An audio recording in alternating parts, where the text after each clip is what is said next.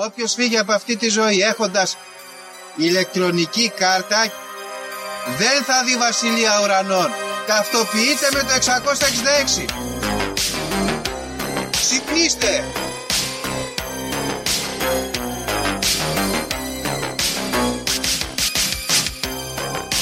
Αν διαβάζεις το σπίτι τα σύμπαντα είναι άπειρα. Εγώ σου λέω είναι 7. Γιατί; Γιατί αυτές είναι οι γνώσεις μου. Βαριά με τη συζήτηση για το αν είναι επίπεδο. Είναι επίπεδο τελείω. Και όποιο πιστεύει το αντίθετο δεν το συζητάμε.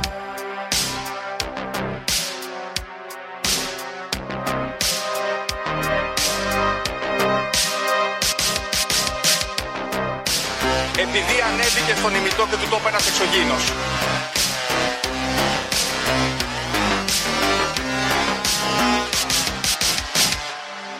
Πραγματική ιστορία κύριε Υπουργέ. Πραγματική ιστορία κύριε Υπουργέ. Πραγματική ιστορία κύριε Υπουργέ.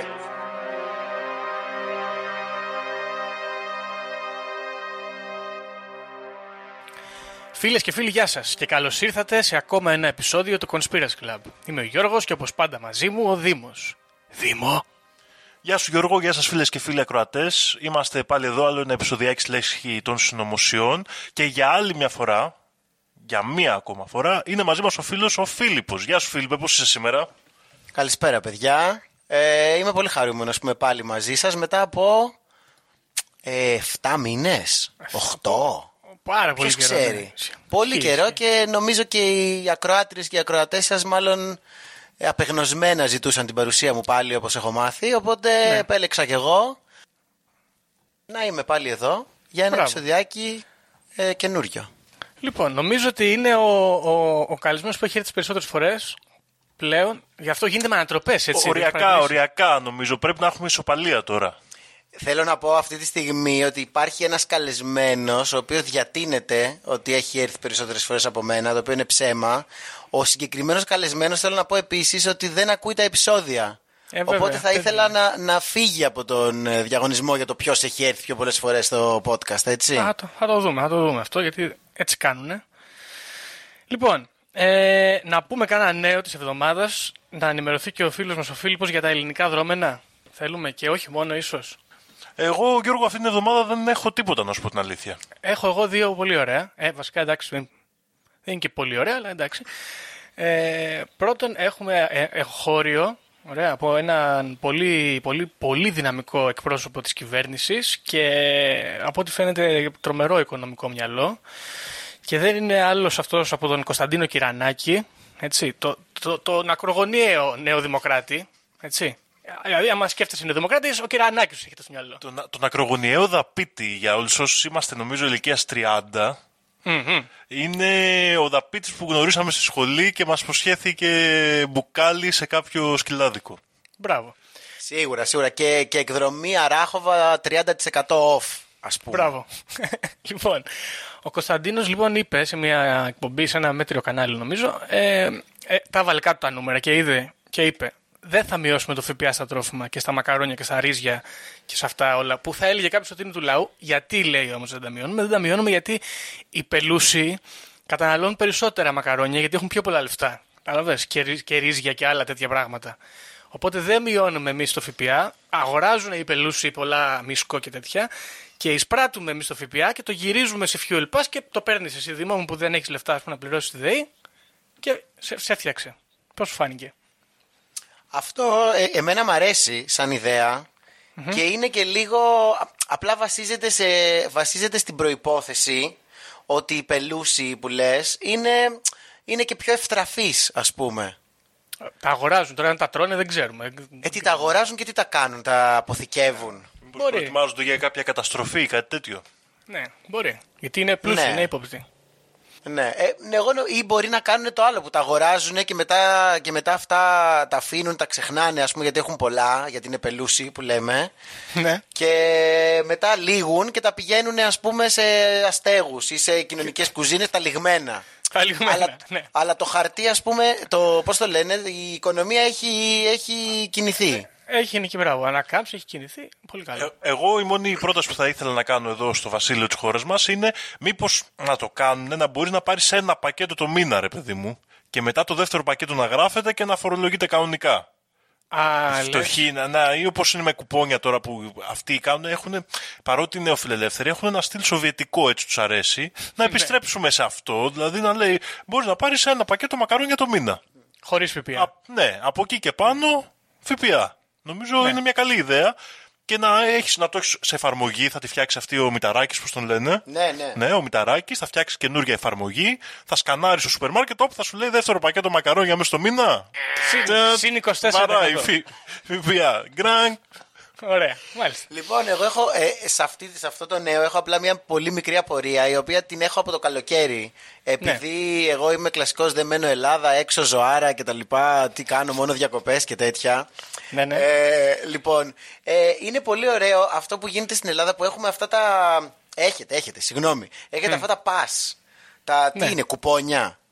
Αλλά δεν τα λέει κανένας κουπόνια. Και Όχι. επίσης δεν έχω καταλάβει ποτέ γιατί ας πούμε λέγεται fuel pass και δεν λέγεται ας πούμε κουπόνι καυσίμων. Γιατί είναι ιντερνετικό, είναι το παίρνεις από το διαδίκτυο, από πλατφόρμα. Έτσι. Και δεν, το, δεν πας, ας πούμε, στο βενζινάδιο και του λες: Ορίστε το κουπόνι μου. Ωραία, εντάξει, οκ. Αυτή είναι μία απάντηση. Μπορείς να μου δώσεις απάντηση γιατί ας πούμε τα κουπόνια ε, κοινωνικού τουρισμού π.χ.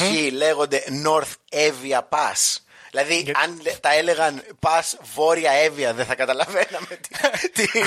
Άμα το λέγανε και πα Βόρεια Εύβοια, θα ήταν και εξή. Πα στη Βόρεια Εύβοια. Ωραία. Εγώ έλεγα επίσης για το άλλο είχε για τη Σάμο. Είχε και πα αντίστοιχο για τη Σάμο. Α. Και δεν βρέθηκε ένας άνθρωπος σε αυτό το οικονομικό επιτελείο, ας πούμε, της κυβέρνησης που είναι, που είναι. Έχουμε μάθει ότι είναι το καλύτερο με τα καλύτερα. Έτσι είναι. ναι. Σε αυτό το οικονομικό επιτελείο υποτίθεται ότι είναι top, ας πούμε. Δεν βρέθηκε ένας άνθρωπος να σκεφτεί να το πει το πας για τη Σάμο. Have you been to Samos? Σωστό. Έτσι, δεν βρέθηκε ένας τέτοιος άνθρωπος. Αυτό μπορεί να είναι καμπάνια τουριστική του χρόνου. Θα δούμε. Θα, θα το, ελπίζω να το, το σκεφτούν αυτό στο Υπουργείο. Λοιπόν, αυτά από την εγχώρια αγορά. Μέτρια τα πράγματα, γιατί μετά πρέπει να μιλήσουμε για βιασμούς και σκοτωμούς και τέτοια. Ε, οπότε πάμε έξω, στο εξωτερικό, εκεί που έχουμε ίσως και τη μεγαλύτερη κοινότητα ενεργών Ελλήνων του εξωτερικού στην ηλικία μας, στην Αγγλία. Ωραία. Ή τουλάχιστον δεν ξέρω αν είναι καλύτεροι, οι περισσότεροι, αλλά σίγουρα είναι καλύτεροι Έλληνες του εξωτερικού. Και ε, εκεί λοιπόν συνέβη το εξής φοβερό. Η Πρωθυπουργός παρετήθηκε μετά από τρομερές πιέσεις, δεν άντεξε λέει άλλο. Και τώρα θα έχουν πάλι εκλογές στο κόμμα. Και από ό,τι διάβασα, ξανακατεβαίνει ο Μπότζ Τζόνσον και μάλιστα ένας από τους υποψήφιους απέσυρε την υποψηφιότητα του και τον στηρίζει. Το οποίο είναι τέλειο. Αλλά πολύ ωραίο ήταν επίσης ότι όταν εκλέχθηκε αυτή, βγήκε ένας τύπος στο YouTube και έβαλε ένα μαρούλι μπροστά στην κάμερα και είπε στοιχηματίζω ότι αυτή η τύπησα θα παραιτηθεί πριν αυτό το μαρούλι χαλάσει. Και νομίζω ότι όντως Λίζ Τρας Μαρούλι 0-1. Εντάξει, καταπληκτική αλληλεγγύη, αλληλεγγύη στον αγώνα της ε, Liz Truss. Νομίζω ότι την πολέμησαν από κάθε πλευρά. Αυτή είναι η γιατί αλήθεια. Για τον προπολογισμό δεν ε, τα κατάφερε. Εκεί πέρα χάλασε η μανέστρα.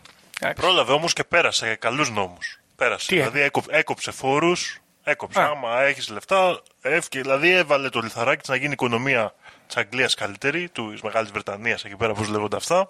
Έκοψε φόρους, άμα είσαι δισεκατομμυριούχος, να γίνουν επενδύσεις, να βγουν δουλειές. Και τα δικά Μπράβο, μας τα ναι. παιδιά που είναι. Ε, που φύγανε στο εξωτερικό και αυτά, στο, έτσι, στο, στο μαύρο ψωμί της ξενιτιάς, εκεί να περάσουν μια καλύτερη ζωή. Μπράβο, τέλεια. Ωραία. Λοιπόν, θέλω πριν προχωρήσουμε, έχω και εγώ μια πολύ μικρή, ένα πολύ μικρό νέο της εβδομάδας, το οποίο ελπίζω να μου το επιτρέψετε. Είναι προσωπικής φύσεως. Ναι. Αλλά λοιπόν θέλω να πω την εξής πάρα πολύ μικρή ιστορία. Χθες ε, παίρνω λοιπόν το αυτοκίνητο που χρησιμοποιώ εδώ όταν έρχομαι στην Ελλάδα. Είναι εκεί της γιαγιάς μου, ας πούμε. Ωραίο αυτοκινητάκι, μια χαρά τζιπάκι. Αυτό ακριβώς που χρειάζεται κάποιος στην Αθήνα. Έτσι, μικρό και τζιπ. Ναι, Πολύ τέλεια. σημαντικό. Και παλιό, ας πούμε, να βαράει εκεί πέρα, να μην σε νοιάζει. Λοιπόν, κατεβαίνω εδώ λοιπόν στο Παγκράτη να πιω ένα καφέ, ωραίο το Παγκράτη, ήταν και ο Δήμος από εδώ, εδώ.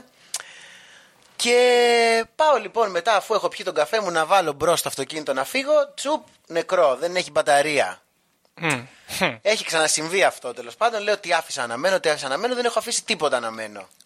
Πάω λοιπόν μπροστά, φε- καλό εκεί πέρα φίλους να έρθουν να βοηθήσουν με καλώδια κτλ. Ανοίγω το καπό, ψάχνω εκεί πέρα να δω πού βάζουμε τα καλώδια και δεν έχει μπαταρία. και δεν είχε, παιδιά, το αυτοκίνητο δεν είχε μπαταρία. Το είχα αφήσει λοιπόν σε κεντρικό δρόμο του Παγκρατίου. Για όσους ξέρουν, ας πούμε, εκεί κοντά στο τρίγωνο, στη Μερκούρη. Μέρα μεσημέρι για δύο ώρες, δύο με τέσσερις. Και... Χειρότερη ώρα. Η χειρότερη ώρα είναι η αλήθεια γιατί πέφτουν όλοι για ύπνο μεσημεριανό και εκεί δεν υπάρχει, δεν είναι σε εγρήγορση η γειτονιά.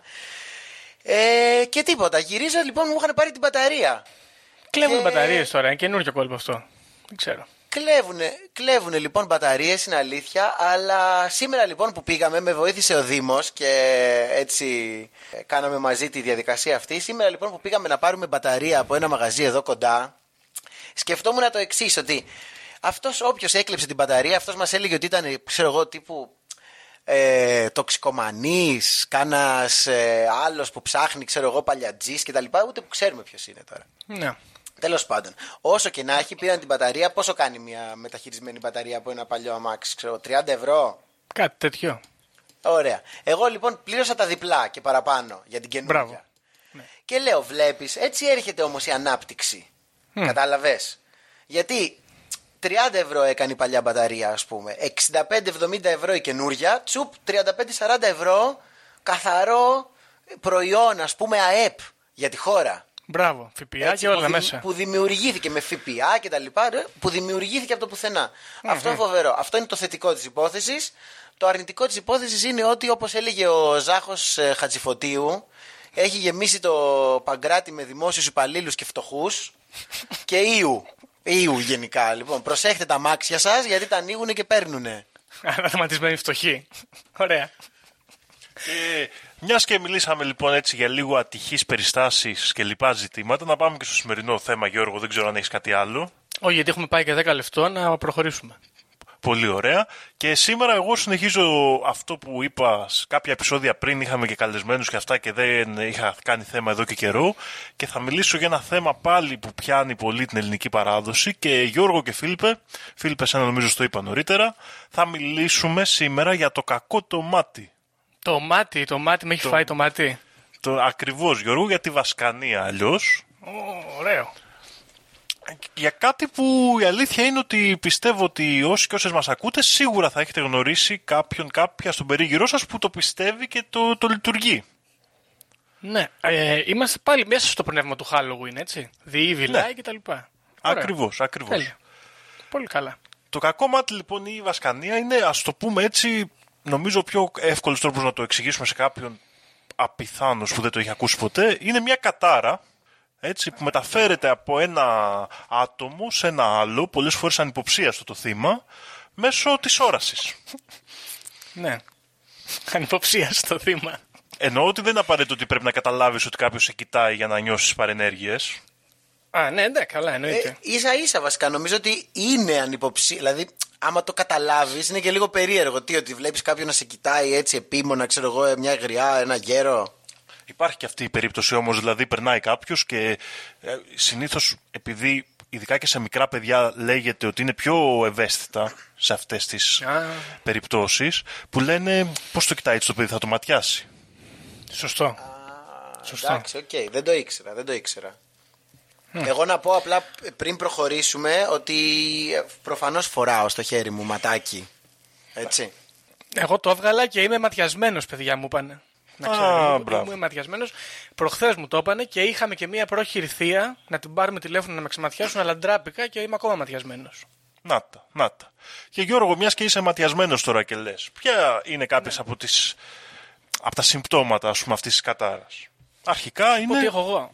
πονοκέφαλος. Εγώ έχω σι- πονοκέφαλο, ακριβώς. Πρώτο. Λοιπόν, για πες άλλα Γιώργο που νιώθεις. Έχω πονοκέφαλο, έχω μια γενική σκοτούρα, σαν να, σαν να μόλις ξύπνησα. Κακουχία λένε εδώ οι οι σημειώσεις μου. Πολύ σωστό, είναι σαν να με βαράγανε. Ακριβώς. Μπράβο, έχω αυτό. Και μου συμβαίνουν και ατυχή πράγματα πολύ συχνά. Δηλαδή, ας πούμε, προχθές που έψαχνα για πάρκινγκ, μου παίρνανε συνέχεια τη θέση μπροστά. Μπήκα στο πάρκινγκ, εγκλωβίστηκα εκεί μέσα γιατί είχε ένα γερανό τώρα που πήγε να σηκώσει αυτοκίνητο από το πάρκινγκ, ας πούμε. Πόσο συχνό είναι αυτό να γίνει. Ε, έχασα την ταυτότητά μου, δεν ήρθα στην Αθήνα, ορίστε. Πώς σου φάνηκε. Πολλά, πολλά, όλα τέτοια μου συμβαίνουν. Γενικότερα λοιπόν έχει και σωματικές αλλά και αυτό που είπε προκαλεί ατυχία γκίνια που έλεγε ένας προσφυλής τζογαδόρο σε ένα ντοκιμαντέρ του Φερεντίνου αρκετά διάσημο, έτσι με μηδιακής διάστασης. και ε, πράγματι αυτοί όλοι που έχουν δεχτεί και έχουμε δεχτεί έτσι την επίρρεια του κακού ματιού θεωρούμε ότι έχουμε νιώσει τέτοια πράγματα και δεν το νιώθουμε τα τελευταία χρόνια αλλά οι ε, αναφορές σε αυτό το φαινόμενο υπάρχουν εδώ και περίπου 5.000 χρόνια. 5.000 χρόνια. 5.000 χρόνια, παιδιά. Φοβερό. Φοβερό. Πολύ σημαντικό κομμάτι εναντίον αυτής της κατάρας φυσικά είναι και τα φυλακτά και η προστασία που χρησιμοποιείται που θα τα δούμε και παρακάτω. Λίγο πιο αναλυτικά. Για να ξεκινήσουμε λοιπόν λίγο τα ιστορικά, οι πρώτες αναφορές για την κατάρα του κακού ματιού βρίσκονται στη Χαλδαία και στην Ανατολή γενικότερα, από που εκεί πιθανότατα πέρασε στον ελλαδικό χώρο και μετά στην Ιταλία και γενικότερα η κύρια περιοχή στην οποία συναντάμε, σαν να γεννήθηκε ας πούμε αυτή η περίπτωση του κακού ματιού, είναι η περιοχή της Μεσογείου. Λοιπόν, οι αρχαίοι Έλληνες και κατ' επέκταση και οι Ρωμαίοι που το πήραν από αυτό, πίστευαν στη Βασκανία και πίστευαν ότι η κακή ενέργεια ενός ανθρώπου, οι κακές σκέψεις μπορούν να μεταφερθούν μέσω του βλέμματος σε κάποιον άλλον άνθρωπο. Λοιπόν, με το φαινόμενο αυτό έχουν ασχοληθεί διάφοροι επιφανείς φιλόσοφοι του αρχαίου κόσμου, όπως ο Δημόκριτος, ο Αριστοτέλης, ο Πλούταρχος, ο Απολωνίδης, ο Κικέρον, ο Βυργίλιος και έχουμε διάφορες ιστορίες από αυτό. Ενδιαφέρουσα είναι η προσέγγιση του Πλούταρχου που σε ένα έργο του τα συμποσιακά αναφέρει πως ο ίδιος θεωρεί ότι το φαινόμενο αυτό λαμβάνει χώρα μέσω κάποιων ακτινών που τις περιγράφει ως δηλητηριώδη βέλη αόρατα Παναγία που μου. μεταφέρουν τις μυαρές και σατανικές σκέψεις ενός ανθρώπου σε έναν άλλον. Αυτό είναι τι, υπέρυθρες τύπου που σου πετάει ο άλλος έτσι. Ναι, Φοβερό. και ο, ο- βέβαια ο ίδιος δεν λέει ότι έχει ανακαλύψει τον τρόπο με τον οποίο γίνεται αυτό και ισχυρίζεται ότι είναι απ- ένα από τα μεγάλα άλυτα μυστήρια αυτού του κόσμου. Ναι. Είναι η Το κίνηση πώς των συμβαίνει. πλανητών και το Ωραίο δηλητηριώδη. αυτό. Αυτό είναι ωραίο γιατί είναι, είναι ας πούμε κάποιο είδους εξήγηση πρωτο, πρω- πρωτο- δεν ξέρω, λίγο πρωτόλια εξήγηση της τηλεπάθειας ας πούμε έτσι. Και κρατήσετε αυτή τη θεωρία γιατί θα δούμε και μια σύγχρονη άποψη που μοιάζει αρκετά με αυτό το θέμα. Οκ. Το κακό μάτι λοιπόν, εκτός από ε, ανθρώπους και όπως είπαμε ιδιαίτερα μικρά παιδιά που θεωρούνται πλέον ευαίσθητα στη Βασκανία, προσβάλλει και ζώα. Συγκεκριμένα ο Βυργίλιος ε, περιγράφει σε ένα έργο του ένα βοσκό που έχει πεθάνει το κοπάδι του και αυτός κάθεται και αναφωνεί έτσι δυστυχισμένος «Αγνοώ πιο κακό μάτι βασκάνει τα αρνιά μου». Παναγία μου ρίπ. Οι Ρωμαίοι όπως παρατηρούμε λαμβάνουν και αυτή την ε, περίπτωση έτσι για τη Βασκανία, για το κακό μάτι από τους ε, Έλληνες και η θεά Κούμινα είναι η προστάτηδα εναντίον της Βασκανίας. Και από αυτή προέρχεται, είναι ενδιαφέρον αυτό εδώ το στοιχείο, μια χειρονομία που κάνεις όταν σε παρατηρεί κάποιος περίεργα για να αποφύγεις το κακό μάτι. Πες μου τι είναι Δεν αυτό το το, το χέρι. γνωρίζετε αυτό; Θέλω, θέλω να, να, πώς το λένε, να μαντέψω. Η μούτζα. Όχι. Ε, είναι να προεκτείνεις το χέρι σου με το δίκτυ και το μικρό δάκτυλο τεντωμένα και τα υπόλοιπα δάχτυλα μαζεμένα. Λοιπόν, αυτό ήθελα να πω, αλλά είπα να μην, το, να μην σε διακόψω. Ο Ντίο, ο τραγουδιστής, ο Ρόνι Ακριβώς. Τζέιμς, ο Ντίο, έλεγε ότι έκανε τα, τα- αυτό το σύμβα με τα που κάνουμε τώρα εδώ στο Metal, εμείς είχε χατζημεταλλάδε, γιατί το έκανε η γιαγιά του. Ακριβώς. Η γιαγιά του το είχε διδάξει στον Ντίο για να αποφεύγει το κακό μάτι. Και ο Ντίο του άρεσε χειρονομία, είπε ότι το θεώρησε σαν μια χειρονομία του περνάμε καλά και από εκεί καθιερώθηκε στο metal. Άρα είναι μια όχι απλά μη σατανική χειρονομία, μια αντισατανική χειρονομία θα λέγαμε. Μια χειρονομία προστασία και φυλακτό. Ε, βέβαια. Ευχαριστούμε το μεγάλο Ρόνι Τζέιμς 2. πολύ καλό, πολύ καλό. Λοιπόν, για να συνεχίσουμε λίγο έτσι ιστορικά, περνάμε μετά τους Ρωμαίους έτσι στην εγκαθίδρυση των μεγάλων θρησκειών, ε, όπου σε όλα τα τυπικά των αραμαϊκών ε, θρησκειών υ- αποδέχονται την ύπαρξη του κακού ματιού, τόσο οι Εβραίοι, όσο οι Χριστιανοί, όσο και οι Μουσουλμάνοι, και κυρίως το περνάνε σαν λειτουργία του κακού. Δηλαδή ότι όχι ο- το ίδιο το άτομο στέλνει αρνητική ενέργεια στο θύμα, αλλά ότι αν εγώ κοιτάω με φθόνο, μπαίνει και έντονα η έννοια του φθόνου πλέον στη, στο, στο κακό το μάτι και στη βασκανία. Αν εγώ κοιτάω με φθόνο και κακές σκέψεις έναν άνθρωπο, τότε και κάποιος δαίμονας τον παρατηρεί και του μεταφέρει, τον καταργέται Μπαίνει ο μια σατανάς. διαβολική ύπαρξη. Ακριβώς. Του δίνει δρόμο, ας πούμε, του σατανά ή κάποιου άλλου δαίμονα να μπει σε αυτόν τον άνθρωπο και να τον ταλαιπωρήσει. Γι' αυτό και η θρησκεία έχει και συγκεκριμένο εθιμοτυπικό η χριστιανική για το πώς ε, προσευχόμαστε για να φύγει η βασκανία. Ναι, διώχνεις το διάλογο και κάτι λες εκεί, λέει η γιαγιά μου στα άγρια όρη, στα άγρια βουνά, κάτι τέτοια. Να πάρει Ακριβώς, θα για- το δούμε αυτό με τις τεχνικές του πώς φεύγει το μάτι. Είναι αρκετά ενδιαφέρουσες. Λοιπόν, ναι. Επίσης, η χειρονομία για την οποία μιλήσαμε πριν, η πρώτη καταγεγραμμένη αναφορά για αυτή βρίσκεται στο βιβλίο του Μπραμ Στόκερ το Δράκουλα, το 1897. Τι λες; στο οποίο ε, με αυτόν τον τρόπο ε, χρησιμοποιούσαν ας πούμε, αυτή τη χειρονομία για να αποφύγουν το κακό μάτι και δείχνανε εκεί στον, ε, πώς τον λέγανε, το, το Van Helsing Ναι. που είχε πάει και είχε επισκεφτεί κάποιος εκεί στη Ρουμανία και του κάνανε έτσι. Η, η τσιγκάνη που συνάντησε στο, πριν πάει να βρει το Δράκουλα εκεί πέρα. Γιατί Ναι, πετυχαίνουν κάτι, δεν θυμάμαι ακριβώς ντόπιους. ποιον. Μπορεί, μπορεί, ναι, ναι, ναι. Εγώ έχω ένα σχόλιο τώρα εδώ πέρα. Ε, φαίνεται, δεν ξέρω αν ε, Δήμο το ε, συμφωνείς με αυτό με την έρευνα που έχεις κάνει, αλλά προς το παρόν τουλάχιστον φαίνεται η πρακτική να μην αλλάζει όπως αλλάζουν οι θρησκείες. Δηλαδή όπως αλλάζει από τον παγανισμό και τα λοιπά σιγά σιγά προς τη Ιουδεο-Χριστιανικό Ισλάμ παραμένει η, και η θεωρία ας πούμε και η πρακτική ίσως έτσι το οποίο είναι πολύ εντυπωσιακό. Η, η μόνη αλλαγή που μπορούμε να πούμε είναι αυτό που αναφέραμε και πριν, ότι δηλαδή πλέον έρχεται ένα δαιμονικό πνεύμα που λειτουργεί ως συνεργός αυτού που ματιάζει, σαν θεωρία ας πούμε πίσω από το πώς γίνεται το κακό το μάτι, το μάτιασμα, αλλά τα σύμβολα, τα φυλακτά και οι τρόποι με την οποία τον αποφεύγεις είναι, μοιάζουν αρκετά. Καθόλου, δηλαδή μπορούμε να μιλήσουμε για μια εξέλιξη ας πούμε του τελετουργικού παρά για μη- κάτι καινούριο. Ναι. Ε, σημαντικό στοιχείο και το πιο κλασικό φυλακτό εναντίον του, της Βασκανίας είναι ένα μπλε μάτι. Ναι. Γενικότερα, αυτό από ό,τι διάβασα, οι ιστορικοί θεωρούν ότι έγινε λόγω της σπανιότητας των γαλάζιων ματιών στην περιοχή της Μεσογείου. Θεωρείται ότι τα γαλάζια μάτια και τα ανοιχτόχρωμα είναι αυτά που μπορούν να μεταφέρουν το κακό το μάτι πιο εύκολα από όλα τα υπόλοιπα. Και τότε γιατί το παίρνουμε για φυλαχτό; Γιατί το παίρνουμε για φυλακτό Γιώργο, γιατί μπορεί να γίνει σαν καθρέφτης Ω, του γυρνάς πίσω του την κακού κατάρα. ματιού και να το επιστρέψει. Γιατί έχει και αυτό ικανότητες εκπομπής ισχυρές. Οπότε να καλύψει ας πούμε, τη μετάδοση αυτής της αρνητικής ενέργειας. Πολύ καλό.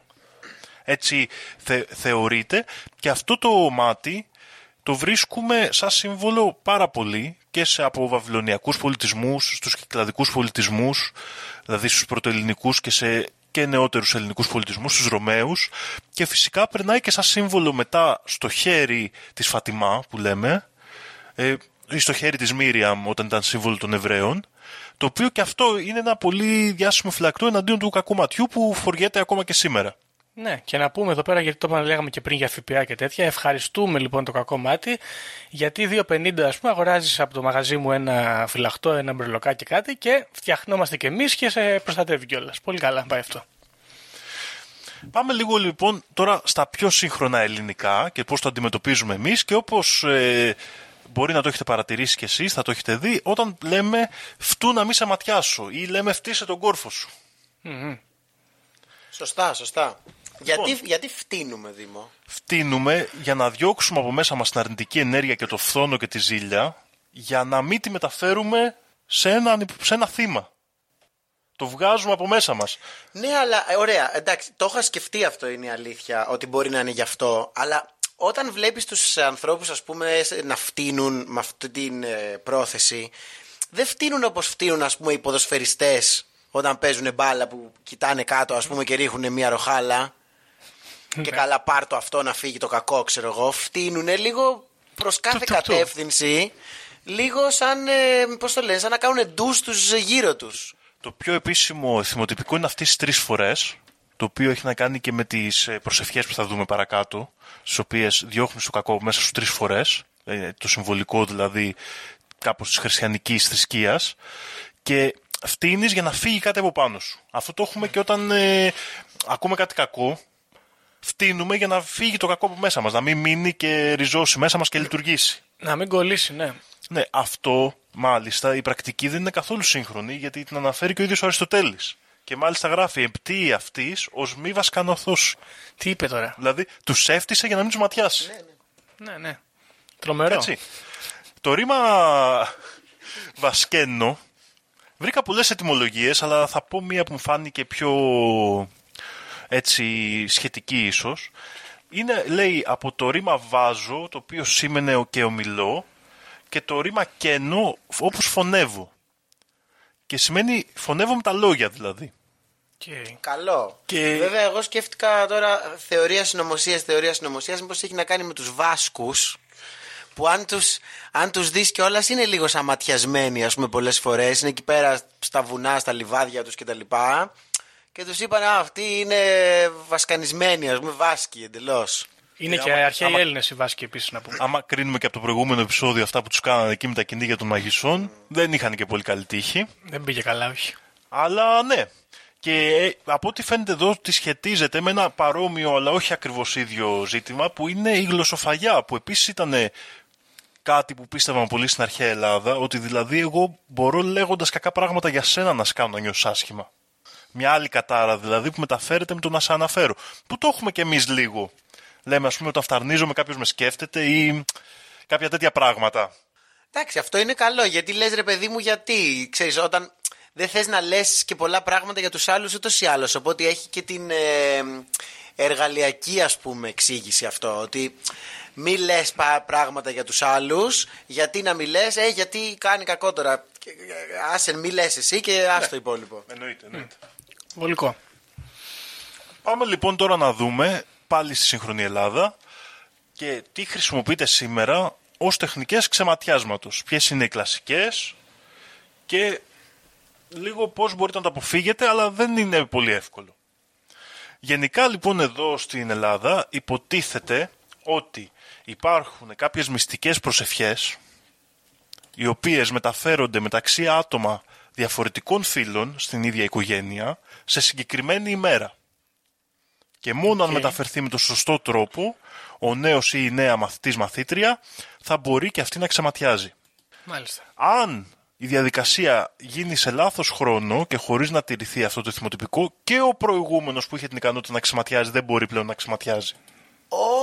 Έτσι λέει η ελληνική παράδοση. Κάνει το skill δηλαδή. Ναι, ναι, δεν, πλέον δεν εισακούεται η Νομίζω προσευχή έχω, του. έχω περίπτωση ανθρώπου που έχει χάσει το skill. Λες να έκανε, να προσπάθησε να το δώσει. Ναι, ωραία. Λοιπόν, επίσης εδώ έχω ερώτηση. Ε, το έχω ακούσει αυτό ότι πάει ας πούμε από γυναίκα σε άνδρα και από άνδρα σε γυναίκα κτλ. Γιατί όμως πάντα όταν λες να πάρω να με ξεματιάσει, λες μετά ή και όχι ο. Δηλαδή δεν Γυναίκες υποτίθεται ότι η εννοείς. μισή, η μισή που. Ναι, γιατί λες πάντα ας πούμε ότι είναι, πάντα είναι γυναίκες αυτές που ξεματιάζουν. Και εγώ δεν ξέρω, ξέρετε εσείς κανέναν άντρα ας πούμε να ξεματιάζει, παίρνετε εσείς κάποιο θείο σας να σας ξεματιάσει; Όχι, δεν έχω εγώ κάποιον. Εγώ έχω ακούσει, νομίζω, ξέρω άνθρωπο άντρα που ξεματιάζει. Αλλά Εντάξει. πολύ πιθανόν οι, ε, κα- ε, λόγω μοδών και λοιπά άντρες να ασχολούνται λιγότερο και να σταματάει και η παράδοση παρόλο που τους έχει μεταφερθεί, ας πούμε. Μπορεί να ισχύει και κάτι τέτοιο. Κρίμα είναι αυτό, εντάξει. Ή, ή οι γυναίκες είναι μάγισσες όπως λέγαμε και πριν και τα κάνουν καλύτερα. Ναι. Εγώ πάντως αν κάποιος, αν κάποια ε, θέλει να μου μεταφέρει την ε, προσευχή θα το προσέξουμε και όλα να το κάνουμε τη σωστή μέρα με τον σωστό τρόπο. Εγώ είμαι πολύ ακριβολόγος και τελειομανής. Θα είμαι πολύ διατεθειμένος. Θες να Ε, μάθεις; να- ναι, και θα το κάνω. Μετά θα μπορεί να με παίρνουν, ας πούμε, οι φίλοι και τα λοιπά. Γιατί έχω εδώ και την ε, πολύ ωραία ιστορία από όταν ήμουν μικρός. Είχα τη, τη μητέρα του φίλου μου του Βασίλη. Ναι. Ε, αν ακούει τώρα. ελπ- Όχι, η μητέρα του δεν νομίζω να ακούει. Ε, αλλά τέλος πάντων, είχα τη μητέρα του φίλου μου του Βασίλη που όποτε ήμασταν. Τώρα μιλάμε για πολύ μικρά πράγματα, έτσι. Δηλαδή ένιωθες λίγο κουρασμένος. Και έλεγε ο Βασίλης: Πάρω τη μάνα μου να σε ξεματιάσει. Γινόσουν καλύτερα. έπαιρνε τη μάνα του τηλέφωνο, σε ξεμάτιαζε. Αισθανόσουν καλύτερα προφανώς έτσι, γιατί είναι φοβερό το πόσο λειτουργεί αυτό, θα το πούμε μετά, φαντάζομαι. Αλλά μπορεί η μητέρα του φίλου μου του Βασίλη έκανε και διάγνωση. Όπως κάνουν πολλές. Έλεγε ήσουν πολύ ματιασμένος ή ήσουν βαριά. Και άμα ήσουν πολύ βαριά, σου έλεγε εντάξει, εγώ σε ξεμάτιασα, αλλά δεν φτάνει. Οπότε έλα σπίτι να σου κάνω μια πορτοκαλάδα και ένα τοστάκι. το, οποίο είναι το, το οποίο είναι το έξτρα κόμπο, ας πούμε. Άμα δεν πιάσει μόνο το ξεμάτιασμα, βάζεις και πορτοκαλάδα και τοστάκι και λίγο του, το διώχνεις το δαιμόνιο, ρε παιδί μου, καλύτερα. Ξέρεις. Μάλιστα. Ωραίο. Αυτό. Και, και ισχύει αυτό πράγματι και πάμε να δούμε τώρα Φίλιππε πώς το ξεμάτιασμα έχει διαδικασίες για να δεις πόσο ματιασμένος είσαι και ισχύει αυτό.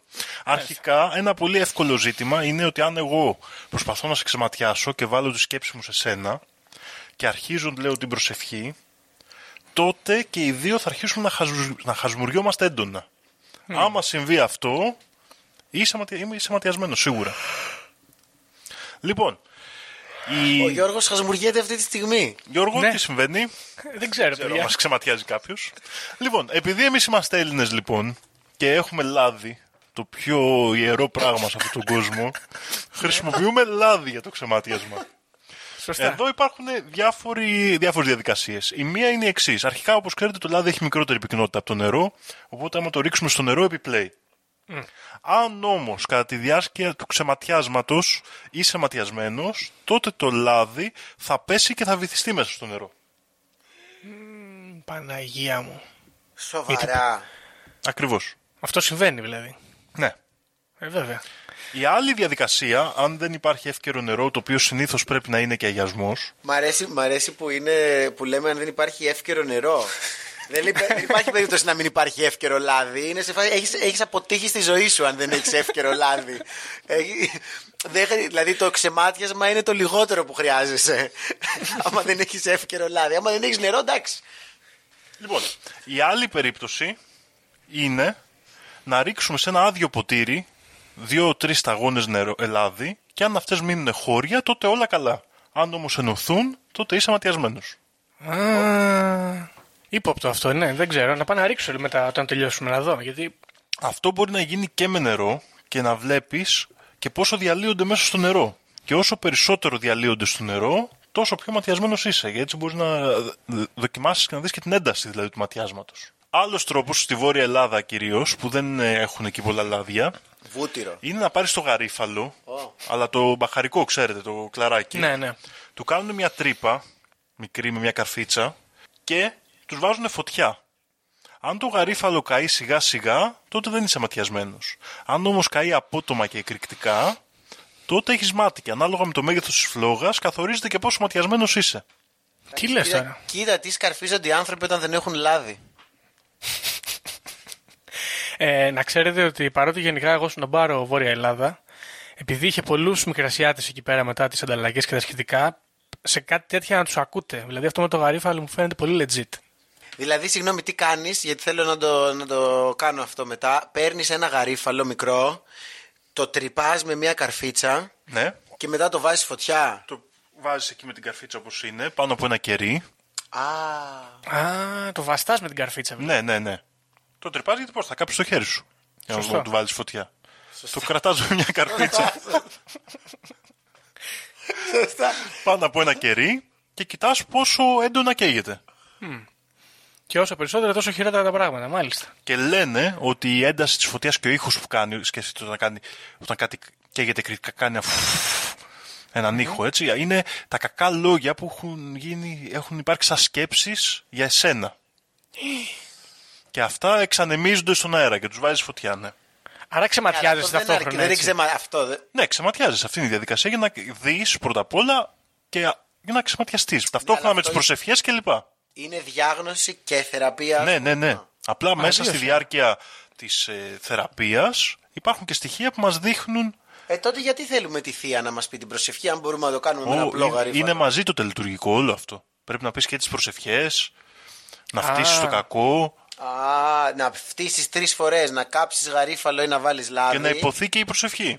Βέβαια. Πω, πω, όλα αυτά πρέπει να κάνεις. Ε, Ναι, φυσικά δεν είναι κάτι απλό να ξεματιάζεις. Δεν είναι απλό. Αυτό, Όχι, βέβαια. ναι, γι' αυτό γίνεται συνήθως δηλαδή από το τηλέφωνο και τα λοιπά. Γιατί άμα είναι να το κάνεις δηλαδή ενώπιος ενωπίο, δεν θα σου πάρει, δεν γίνεται. Πρέπει να το βάζεις τηλέφωνο ανοιχτή ακρόαση, ας πούμε, και ξεκινάς τη διαδικασία, φαντάζομαι. Ναι, φαντάσου πριν τα τηλέφωνα πόσο δύσκολο ήταν. Ναι, δεν είμαι σίγουρος τώρα. Κατάλαβα γιατί οι άντρες δεν θέλουν να το κάνουν. Ε, Είμαστε τεμπέληδες γενικά εμείς. δεν είναι, δεν είμαστε για πολλά. Αυτά τα κάνουν οι γυναίκες. Άλλαξε Εδώ όμως, συγγνώμη. παιδιά, θέλω να κάνω μία παύση στο θέμα, γιατί αφού είπαμε και λίγο πολύ έτσι τις τεχνικές ξεματιάσματος και πολλές ε, διαφορετικές επίσης συναντούνται σε διάφορα μέρη της Ελλάδας και πολλές προσευχές, πολύ χ- συχνά χρησιμοποιείται το όνομα των Αγίων Αναργύρων με την κλασική πρόσφαση δωρεάν ελάβατε, δωρεάν δώστε, κάπως έτσι. Δεν ξέρω ακριβώς την ιστορία των Αγίων Αναργύρων. ε, Αυτό ακούγεται σαν ε, μότο σε κάποιο πολυκατάστημα. Ναι. δωρεάν, ελάβατε, δωρεάν Δηλαδή, δώστε. Μια πολύ κλασική προσευχή είναι Οκ. Ιησούς Χριστός νικά και όλα τα κακά σκορπά και αν είναι μάτι το σκορπά η κυρά η Παναγιά Οπ. Άγιοι Αναργυροί και Θαυματουργοί δωρεάν ελάβατε, δωρεάν δότε ημίν. Μάλιστα. Είναι πολύ Άγιοι Ανάργυροι να πούμε σε αυτό το σημείο. Ένας, δύο, τρεις, Ναι. τέσσερις, πέντε, έξι. επτά. Αυτό μου αρέσει με τους Αγίους Αναργύρους που λέει δωρεάν, ελάβατε δωρεάν, δότε ημίν, επειδή είναι λίγο τους τα ζητάς κιόλας. Έτσι πάει. Απαιτείς λιγάκι, μ' αρέσει, μ' αρέσει. Σε αυτό λοιπόν όμως το πολύ εμπεριστατωμένο άρθρο του site athensmagazine.gr για τη περι- γενικότερη περίπτωση της Βασκανίας αναφέρει ότι είναι πολύ επικίνδυνο να δεχόμαστε ξεμάτιασμα από άγνωστους άντρες και γυναίκες καθώς πρώτα απ' όλα λέει ότι αυτοί οι άνθρωποι δεν έχουν σχέση με την ιεροσύνη.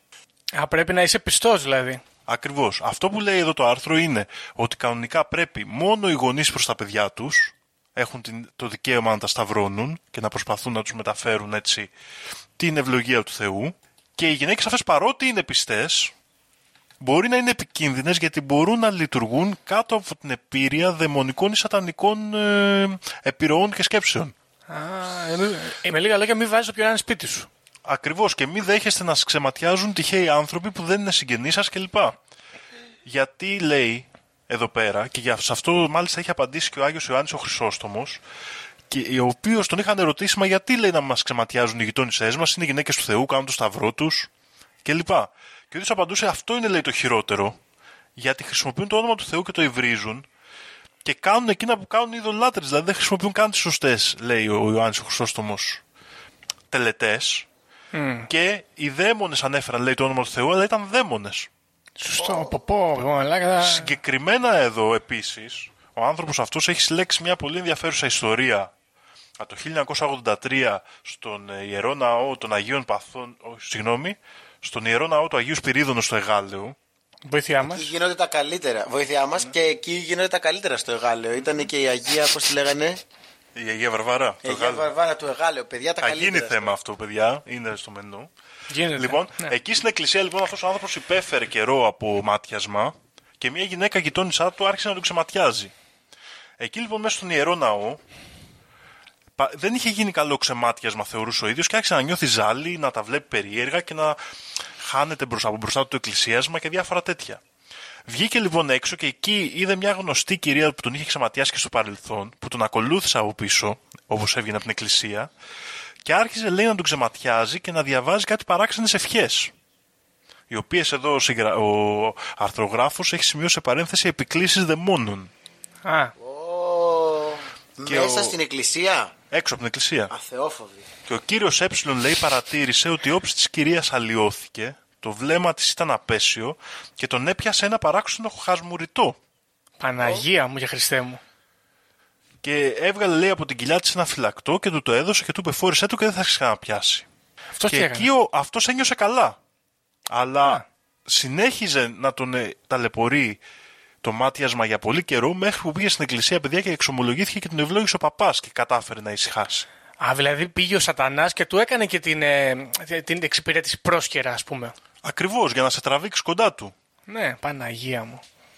Α, δηλαδή μπορεί ας πούμε όταν σε ξεματιάζει ας πούμε η μάνα του φίλου μου του Βασίλη με ξεμάτιαζε μικρό από το τηλέφωνο μπορεί να έκανε τη δουλειά του διαβόλου, the devil's διαβόλου. bidding Η ας οποία πούμε. από τη μία σε κάνει να νιώθεις καλύτερα αλλά κάνει πιο ισχυρή τη δαιμονική επιρροή πάνω σου. Ναι. Λες και το τοστάκι και ο χυμός πορτοκάλι να ήταν του διαβόλου. Δεν το ξέρει. γνωρίζω τώρα αυτό. Δεν μπορούμε να κρίνουμε έτσι εύκολα, παιδιά. Εγώ απλά το αναφέρω σαν περιστατικό ύποπτο για να μην Αυτό- κοιτάμε μόνο την επιφάνεια. Μπράβο. Αυτό μου αρέσει, εντάξει, μου αρέσει και πολύ πώς το κάνει η Εκκλησία. Είναι, είναι, είναι σοφή η Εκκλησία μας σε όλα της. Γιατί κρατάει την, την, την πρακτική, κρατάει τη βασκανία. Ναι, ναι, η βασκανία υπάρχει, ας πούμε. Αλλά, πρέπει Αλλά- να έρθεις εδώ. Εδώ, στο παγκάρι. Πρέπει, πρέπει να έρθεις εδώ να μπεις μέσα. Δεν γίνεται γιατί άμα πας έξω, δεν ξέρεις τι θα γίνει. Ο άλλος μπορεί να κάνει τη δουλειά του διαβόλου, κατάλαβες. Μαλάκα, τεχνικές marketing 101, πώς να βάλεις τον πελάτη μέσα στο Είναι- κατάστημα. Φοβερό exclusive marketing. Τύπου ναι, ναι, υπάρχει ανάγκη. Υπάρχει το, υπάρχει, το προϊόν το έχουμε και ανάγκη υπάρχει, αλλά μόνο εδώ. Προσοχή. Βασικά είναι αυτό. Θυμάσαι που έλεγε, έλεγαν παλιά στις διαφημίσεις. Προσοχή στις απομιμήσεις. Μπράβο. Λες και ρε φίλε, άμα η απομίμηση είναι τόσο καλή που μοιάζει με το, με το αυθεντικό, ας πούμε, τι έγινε; Ορίστε τι Ξέρεις. έγινε, Φίλιππε. Έτσι είναι. Σατανάς Μετά, έγινε. ναι, μετά πηγαίνεις και αγοράζεις, ας πούμε, ξεμάτιασμα από το AliExpress. Σου έρχεται το ξεμάτιασμα και δεν πιάνει και έχεις κάνει και τη δουλειά του διαβόλου. Ορίστε. Άρα τι πρέπει να κάνουμε, Δήμο, να πηγαίνουμε στις εκκλησίες για να ξεματιαστούμε; Με- Η θέση της Ορθόδοξης Εκκλησίας είναι αυτή, ότι ένας άνθρωπος που παίρνει μέρος στα χριστιανικά μυστήρια, που προσεύχεται, που έχει κοντά το Θεό, είναι λέει αλόβητος από το μάτιασμα. Α, δεν παθαίνει με τίποτα αυτός. Ακριβώς, γιατί δεν μπορεί να υπάρξει δαιμονική επιρροή πάνω του. Βέβαια, άμα δεχτούμε άλλες ε, θεωρίες, αυτό δεν ισχύει. Αλλά αν ακολουθείτε το δόγμα το ελληνοορθόδοξο, αυτή είναι η λύση που δίνει. Είναι θεολογικό, είναι, είναι θεολογικό ε, ζήτημα εδώ, έτσι, Ζήτημα, ερώτημα. βέβαια. Θα μπορούσε να, να γίνει ένα συνέδριο, ας πούμε, Να επιστημονικό. ζητηθούν, να ζητηθούν εξηγήσεις. Ε, Τι γίνεται. Οι απόψεις για τη Βασκανία στην Ορθόδοξη Εκκλησία ακολουθούν τις γραφές του Μεγάλου Βασιλείου, ο οποίος είχε ασχοληθεί εκτενώς με το ζήτημα και το είχε μελετήσει. Ναι, αλλά εδώ υπάρχει το πρόβλημα ότι για μας, ας πούμε, όλους τους ξενιτεμένους με το πικρό καρπό της ξενιτιάς που τρώμε κτλ. κτλ πού θα πάμε, ας πούμε, εμείς; Δεν υπάρχει Ελληνοορθόδοξη Εκκλησία στη Δανία; Είναι, είναι μακριά και έχω- φοβάμαι λίγο ότι η, τι να κάνουμε η τώρα; Ελληνοορθόδοξη. η- Έλαντε, έλαντε, θα έπρεπε. Τι, γιατί επειδή είναι μακριά. Αλλά ε, φοβάμαι λίγο ότι η Ελληνοορθόδοξη Εκκλησία στη Δανία δεν είναι ακριβώς αυτό που λέμε Ελληνοορθόδοξη Εκκλησία όπως την ξέρουμε εμείς την καλή την Ορθόδοξη.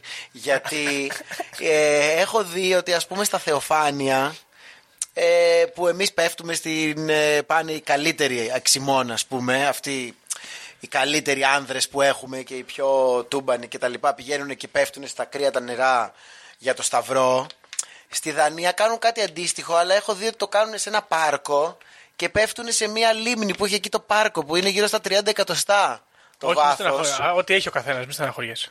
ναι αλλά έχει όμως σε θάλασσα και ε, ανησυχώ λιγάκι που πηγαίνουν στη λίμνη του πάρκου Όχι, όχι. Νομίζω ότι είναι, δεν, είναι, δεν πρόκειται περί αίρεσης, θα έλεγα, μάλλον ε, περί δυσκολίες. Α πούμε, είναι και κρύα τα νερά στη θάλασσα εκεί πέρα. Βαλτική, ξέρω εγώ ότι είναι εκεί πέρα θάλασσα και τα σχετικά. Εντάξει. Εντάξει. Ωραία. Εγώ προτείνω εδώ να μάθουμε εδώ και οι τρεις να βρούμε ένα αξιόπιστο άτομο της Εκκλησίας να μας διδάξει την κατάλληλη μέρα και να ξεματιαζόμαστε μεταξύ μας. Πώς σας φαίνεται αυτό; Εγώ εδώ θέλω να σας, το, να σας εκμυστηρευτώ ότι εμένα η γιαγιά μου μου έχει περάσει η προσευχή για το ξεμάτιασμα. Δεν το έχω δοκιμάσει όμως ποτέ. Και μου είχε πει την τακτική και μου είχε πει έπρεπε να είναι λέει με, ε, στο πρώτο φεγγάρι. Μαθαίνετε μου είχε πει. Δεν Ναι. ξέρω. το φεγγάρι του χρόνου ή όχι, όταν όχι, όχι. είναι το φεγγάρι; Όταν είναι νέα σελήνη. Ναι. Πρέπει να είναι σε νέα σελήνη. Ε, ωραία, γιατί λοιπόν εσύ που το έχεις μάθει. Δεν το έχω δοκιμάσει. δεν πειράζει. Μπορείς να το περάσεις τώρα στη Μαρίνα, ας πούμε. Δεν γίνεται, δεν είναι στην οικογένειά μου. Πρέπει να έχουμε πρέπει. δεσμούς αίματος. Δεσμούς αίματος. Α, και τώρα το την πατήσαμε. Όχι, ρε γαμό το. Ελάξτε, παιδιά, σαν οικογένειά μου σας βλέπω. Μην το, μην το κάνουμε θέμα. Άμα θέλεις. Δυστυχώς δεν ξέρω ο Θεός πώς μας βλέπει, Γιώργο. Σωστό. Αν δηλαδή παντρευτούμε κάπως τέτοιο δεν γίνονται. Α, είναι Όχι. εξαχιστία αυτή η δεσμή. Πω. Μάλιστα. Ε, Ωραία. ρε γάμο. Άντε να ψάχνω τώρα. Αλλά αν νιώσετε ματιασμένοι, θα κάνω μια δοκιμή. Στείλτε μας και μηνύματα. Αν νιώθετε ματιασμένοι, θα κάνω μια δοκιμή. Δεν, δεν σας υπόσχομαι τίποτα και δεν, δεν σας υπόσχομαι επίση ότι κάποιος δαίμονας λειτουργεί μέσω εμού. Ναι. Ούτε αυτό Αλλά εγώ μπορώ. σχεδόν σας υπόσχομαι ότι κάποιος δαίμονας λειτουργεί μέσω, μέσω του Δήμου. ε, αλλά μπορούμε να κάνουμε ένα άλλο επεισόδιο, ας πούμε, το οποίο θα είναι μόνο ξεμάτιασμα. Ε, λοιπόν, αυτή είναι Να μια κάνουμε, ερώτηση. να κάνουμε live streaming ξεματιάσματα. Ναι. Δύο ευρουλάκια, έτσι Αυτό είναι κάπως. σαν, αυτό, σαν αυτό που κάνανε στη Θεσσαλονίκη με, τις, ε, με τους εξορκισμούς. Αλλά, αλλά υπάρχει, ας πούμε, ε, θεωρητικά υπάρχει κάποιο εμπόδιο στο, στο pre-recorded ξεμάτιασμα; Α, ε, πρέπει να είναι live. Πρέπει να είναι ζωντανά. Το λέει ο Μέγας Βασίλειος αυτό, ας πούμε; ναι, Όχι, ναι, το αλλά λέει κάπως αυτό. πρέπει να υπάρχει μια σύνδεση. Αλλιώς τι το παίρνεις, δεν είναι για σένα το λάδι. Πρέπει, δηλαδή, εγώ όταν κάνω ένα ξεματιασμα, ο ξεματιαστή γενικότερα, η ξεματιάστρια, πρέπει να ενώσει τη σκέψη της με το άτομο. Δηλαδή να τον φέρει πολύ έντονα μέσα στο μυαλό της. Να Όμω σου δεν πω μπορώ να όμως κάνω εγώ- εγώ ένα ξεμάτιασμα που να ισχύει για 10 ανθρώπους. Περίμενε λίγο. Άμα κάνεις εσύ ένα ξεμάτιασμα για, ας πούμε, για μένα και το γράψεις σε μια κασέτα, εμένα σκέφτεσαι, ας πούμε, τώρα που ξεματιάζει. Το γράψεις σε μια κασέτα και εγώ την πάρω την κασέτα, τη βάλω στο κασετόφωνο όταν χρειαστεί και τη βάλω. Λες να δουλεύει. Νομίζω όχι. Γιατί, Α, όχι. Γιατί ο άνθρωπος που σε. η- Ο άνθρωπος με την έννοια και ψυχή και σώμα. Όπως σε βάζω στο μυαλό μου αυτή τη στιγμή, στο μέλλον είσαι διαφορετικός και έχεις διαφορετική Σωστό. κατάρα πάνω σου. Σωστό. Άρα σωστό. δεν μπορώ να βάλω την ίδια σκέψη. Ναι, ναι. Κοίτα, Γιώργο, εγώ αυτό που καταλαβαίνω είναι ότι κοινώ, όπως συμβαίνει πάρα πολλές φορές, δεν υπάρχει σύντομος δρόμος. Δεν υπάρχει. Ο όχι. σύντομος δρόμος είναι ο δρόμος του μόχθου και του αγώνα. Μπράβο. Ωραία. Να, να κάνω μια παρατήρηση εδώ, γιατί έκανα ένα Google όσο μιλάγαμε. Ε, έλεγα πριν ότι η γιαγιά μου με Μάλλον ξεμάτιασε έκανες και έλεγε ένα Google όσο συγκεκριμένο. μιλάγαμε εμείς δηλαδή και δεν άκουγες. Όχι, διάβαζα και άκουγα. Multitasking. Λοιπόν, ε, εγώ πιστεύω, παιδιά, ότι περνάω πολύ δύσκολα. Με έχει, με, έχει, με έχει πιάσει το μάτι πολύ καιρό τώρα και συμβαίνουν πολλές κακοτυχίες και τα σχετικά. Και εδώ ήρθε να με επιβεβαιώσει το Google, γιατί με έπαιρνε η γιαγιά μου από την Κρήτη, που ήταν και παντρεμένη με Μικρασιάτη, και εγώ έλεγα Είμαι καλυμμένος. Και με ξεμάτιαζε και έλεγε στα όριστα άγρια βουνά, στα ξύλα, στα λαγκάδια και κάτι τέτοια. Γκουγκλάρω εγώ τη φράση και βλέπω ότι είναι από ταινία με τη Γεωργία Βασιλιάδου, που το λέει Γεωργία Βασιλιάδου. Οπότε μάλλον η η γιαγιά μου είχε δει την ταινία, με ξεμάτιαζε με αυτόν τον τρόπο, ο οποίος προφανώς ήταν για την ταινία και δεν είναι original, και με φόρτωνε με έξτρα αρνητική ενέργεια και έχει έρθει εφέτο, ας πούμε τα τελευταία χρόνια, έχει σκάσει και την έχουμε πατήσει έτσι μαζεμένο μάτιασμα έχει πέσει τώρα. Αυτό καταλαβαίνω. Δύσκολα τα πράγματα. Πω, πω. Την πατήσαμε. Κα- Πολύ κακό. Λοιπόν, πάμε να δούμε κιόλας λίγο, γιατί αυτό όντως αποτελεί ένα μυστήριο. Να πάμε και στο λίγο πιο σοβαρό, παρόλο που είναι ωραίο θέμα, ας πούμε. Ε, ε, επειδή το θέμα αυτό δείχνει να δουλεύει, έχει προβληματίσει και τους επιστήμονες πάρα πολύ. Και, τη- βέβαια. και τους σύγχρονου κόσμου. Είναι αυτοί οι επιστήμονες που κάνουν τις έρευνες ε, με τις ε, τρία βήματα σχέσεων και τέτοια, είναι οι ίδιοι. Μπορεί, δεν ξέρω. Αλλά εδώ θα μας πει και ο Φίλιππος για μετά, όταν φτάσω σε ένα θέμα σημαντικό και θα επιστρέψουμε στον Πλούταρχο. Αλλά πρώτα, να πούμε ότι η α, άποψη ας πούμε, της βαρετής επιστήμης έρχεται μέσω της ψυχολογίας, η οποία μας λέει ότι μιλάμε για περίπτωση υποβολής. ναι. Ο άνθρωπος πιστεύει ότι είναι κουρασμένος, πιστεύει ότι ξεματιάστηκε και ξαφνικά νιώθει καλά. Ή πιστεύει ότι ματιάστηκε, είδε κάποιον να τον παρατηρεί περίεργα Αυτό είναι πολύ ωραίο. Λοιπόν, εγώ το μόνο που έχω να πω με αυτό είναι όπως πάντα όταν έρχεται αυτή η εξήγηση. Α, είναι υποβολή, είναι περίπτωση υποβολής. Ωραία. Η απάντηση είναι εκέ. Μπράβο. δηλαδή και τι. Επίσης μου αρέσει ο όρος κα- ε, βαρετή επιστήμη, να τον υιοθετήσουμε.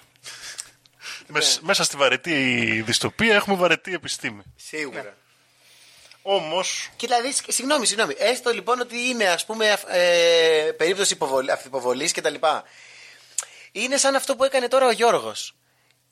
Κάνεις ένα Google ας πούμε με τα συμπτώματά σου και σου βγαίνει ότι είσαι ματιασμένος. Λοιπόν, στο σύγχρονο κόσμο συνήθως όταν κάνεις Google με τα συμπτώματά σου, όποια και αν είναι αυτά, σου βγαίνει ότι έχεις κα- καρκίνο. Καρκίνο, ναι. Ωραία. Λοιπόν, πάμε λοιπόν σε έναν, α, ε, σε έναν εναλλακτικό κόσμο που όταν κάνεις Google τα συμπτώματά σου, σου βγαίνει ότι είσαι ματιασμένος. Λοιπόν, ποιος κόσμος είναι καλύτερος; Α, μπράβο. Έτσι, μήπως ο δεύτερος κόσμος που αντί να σου βγαίνει ότι φίλε, μάλλον έχεις καρκίνο, σου βγαίνει ε, φίλε, μάλλον έχεις ε, ματιαστεί και χρειάζεται να πας στην εκκλησία, ξέρω εγώ, ή να βρεις τη γιαγιά και τα λοιπά να σε ξεματιάσει. Μήπως είναι καλύτερος κόσμος αυτός λοιπόν; εγώ εδώ αυτό ήθελα να ξεκινήσω για να πω πριν. Υπάρχει αυτός ο καλύτερος κόσμος. Δεν έχει καθιερωθεί, αλλά υπάρχουν σπουδαίοι επιστήμονες και συγκεκριμένα ο Κόλιν Άντριου Ρος, ο οποίος έχει κάνει την έρευνα με όνομα υπόθεση η ηλεκτροφυσιολογική βάση του κακού ματιού.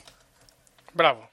Είναι τέλειο, είναι τέλειο. Και διαβάζω έτσι λίγο περιγραφικά στο abstract, θα το βάλουμε το paper για άλλους επιστήμονες, το οποίο έχει δημοσιευθεί στο Anthropology of Consciousness ε, Journal, που λέμε εδώ με τον ωραία. φίλο μου τον Φίλιππο, και ε, είπε εδώ, ε, επειδή τα ξέρει ο Φίλιππος στα πανεπιστημιακά, ότι έχει καλό H-factor, δεν ξέρω εγώ τι είναι αυτό, Πέντε, αλλά πέντε αναφορές, πέντε citations και είναι του 2010, δηλαδή δεν είναι τίποτα παλιό.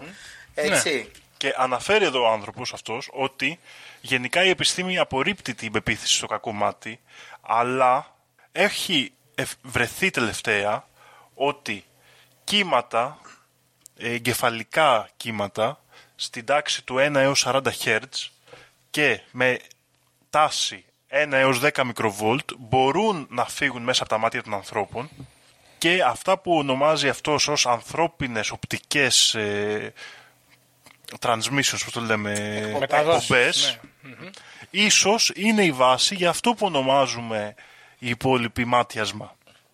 Ίσως λέει αυτή η ενέργεια, αυτά τα εγκεφαλικά κύματα που έχουμε βρει ότι εκπέμπονται από τα μάτια, μπορεί να είναι αυτά που να επηρεάσουν το περιβάλλον του ανθρώπου, να του έχουν μια αντίδραση τέτοια αρνητική. Ναι, να, να, να κάνω μια μικρή πα- παρατήρηση για τον συγκεκριμένο καθηγητή, ψυχίατρο, από τον Καναδά. Είναι ο δεύτερος Καναδός ψυχίατρος που μπαίνει στη ζωή μου. Ε, μετά τον Τζόρνταν Πίτερσον. Προφανώς. Ε, ναι, λέει εδώ ότι ο ίδιος ισχυριζόταν, διαβάζω στο, στο Wikipedia, όχι πουθενά τυχαία, ότι μπορούσε να τιθασεύσει, λέει ο ίδιος, μπορώ να τιθασεύσω ενέργεια τσι και να την ε, εκπέμπω από τα μάτια μου. Με, όπως ακριβώς περιέγραψες. Τσι, ενέργεια εδώ και κάτι σατανιστικά λέει rituals αυτός που μπορεί να ξορκίσει, κάτι τέτοια. Ωραίο. Αυτό λέει ο δικός μας. Αυτός ο, ο, Ο- ο, ο- ο ο Ρος. Colin Andrew Ross. Ναι. Οκ. Άρα είναι γενικότερα μύστης θα πω εγώ. Ε, ναι, Μπράβο. ί- ίσως, εντάξει, ίσως είναι λίγο παραπάνω μύστης από αυτό το οποίο θα θέλαμε στη συγκεκριμένη περίπτωση. Εντάξει, δεν κρίνουμε. Εδώ πάντως εγώ Εμείς θέλω δεν να πω κρίνουμε, ναι. για τους μελετητές του μέλλοντος που ίσως ακούν αυτό εδώ το podcast ότι σε αυτό το paper που θα σας βάλουμε κάτω έχει προτείνει Αλλά αυτό- μελέτες Βλέπω εδώ μια μελέτη, Έτσι. βλέπω εδώ μια μελέτη, παιδιά, η οποία εντάξει. όχι, όχι, έχει προτείνει μελέτες Α, έχει να προ- γίνουν. Α, ναι, α προτείνει ε, future research, ας Οπότε πούμε. ακριβώς αν έχουμε κάποιους διδακτορικούς στον τομέα της ψυχολογίας, νευροψυχολογίας ε, κλπ. Ίσως είναι ενδιαφέρον να ασχοληθούν με το Λοιπόν, ζήτημα. Εγώ πάντως ε, legit το λέω αυτό. Να μου φαίνεται πολύ, πολύ καλό θέμα γιατί γενικά σαν ας πούμε έστω ότι είναι κάποιος ε, Έλληνας επιστήμονας θέλει να κάνει καριέρα σε κάτι ας πούμε αυτό εδώ με το μάτι είναι πολύ καλό ζήτημα γιατί τώρα με όλα τα political correctness και όλα αυτά θα πας να το προτείνεις ας πούμε στο εξωτερικό και δεν θα σου πει κανένας τι, τι μπουρδες είναι αυτές Είναι Ξέρω εγώ, my θα he- κάνουμε my για το- heritage. It's Ναι, my ακριβώς, heritage. Ακριβώς, λοιπόν, είναι my heritage και τα λοιπά. Ε, και το λέω κιόλας από προσωπική εμπειρία πρόσφατα. Δύο φορές έχει συμβεί να με ρωτήσουν, επειδή όντως φοράω μάτι στο χέρι και δεν φοράω κάτι άλλο, ας πούμε. Έχει τύχει να με ρωτήσουν τι είναι αυτό; Και όταν αρχίζω και τους λέω αυτά που συζητάμε σήμερα, λιγότερα βέβαια, γιατί δεν έχω κάνει την έρευνα, δεν γυρίζει κανένας, δεν έχει γυρίσει να μου πει. Τι Έχεις μπουρδες χαζέψει. είναι αυτές που λέει έχεις χαζέψει, ας πούμε. Όλοι λένε Α, πολύ ενδιαφέρον. Θέλω να μάθω περισσότερα. Ε, τι φοβερή πολιτιστική πρακτική, ο Θεέ μου κτλ.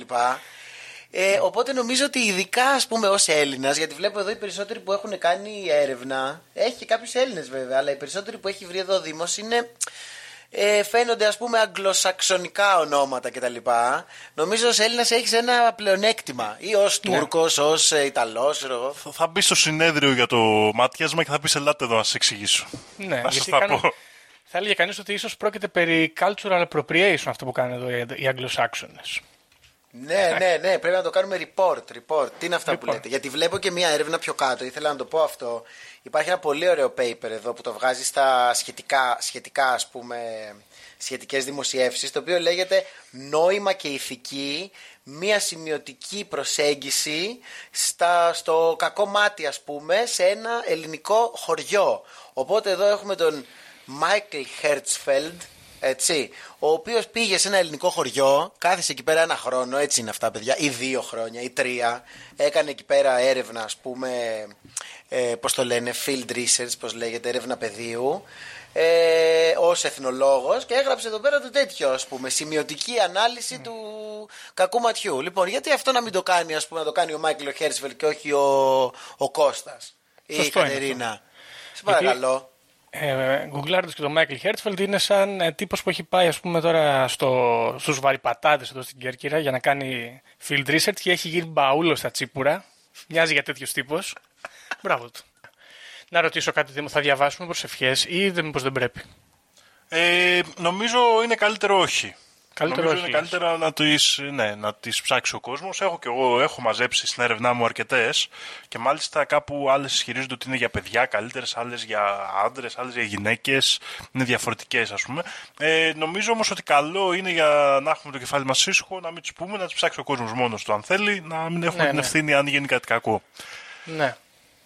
Σωστό. Για- πω, πω. Και προσοχή, παιδιά, γιατί γκουγκλάροντας ξεμάτιασμα, ας πούμε, βγάζει κάτι παπάδες στο YouTube. Πω, αυτός εδώ είναι πάρα πολύ ύποπτος. Που διαβάζουν ε, στο YouTube ε, ξεματιαστικές προσευχές και φαίνεται πολύ επικίνδυνο από το YouTube. Εγώ λοιπόν εδώ αυτό είδατε, πιστεύω ότι καταλάβατε κι εσείς για να επιστρέψω εκεί στο, σε αυτό το επιστημονικό άρθρο ότι μοιάζει πάρα πολύ με τη θεωρία του Πλουτάρχου και γενικότερα μοιάζει και με τις θεωρίες γενικά της New Age περί άβρας και αρνητικών σκέψεων ότι εκτείνεται η άβρα μέσω των αρνητικών σκέψεων και μπορεί να επηρεάσει την άβρα ενός άλλου ανθρώπου κλπ.